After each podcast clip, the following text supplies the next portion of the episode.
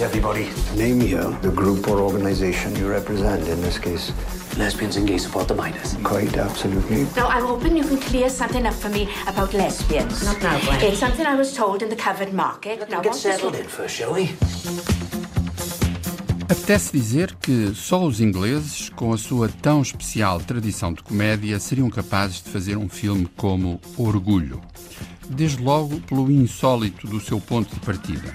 Está-se em 1984 e a governação de Margaret Thatcher vive agitada por muitos problemas sociais, a começar pela greve nacional dos mineiros.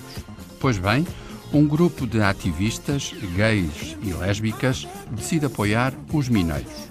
Podia ser uma simples caricatura que acabaria por simplificar de forma abusiva as próprias tensões sociais que coloca em cena. Mas não. Orgulho é uma comédia deliciosa irresistível, afinal, sobre os preconceitos e contra os preconceitos, até porque o seu humor se enraiza numa das mais sólidas tradições do cinema inglês, a saber, a tradição realista. Vale a pena ver ou rever este orgulho em DVD.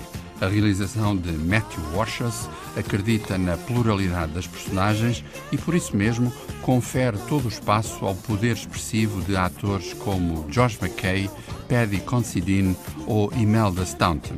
Não são estrelas, nem precisam de ser.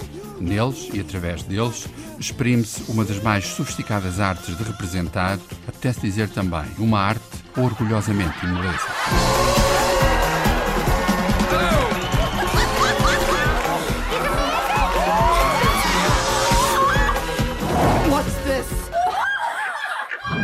Don't women ever sleep? God, that takes me back.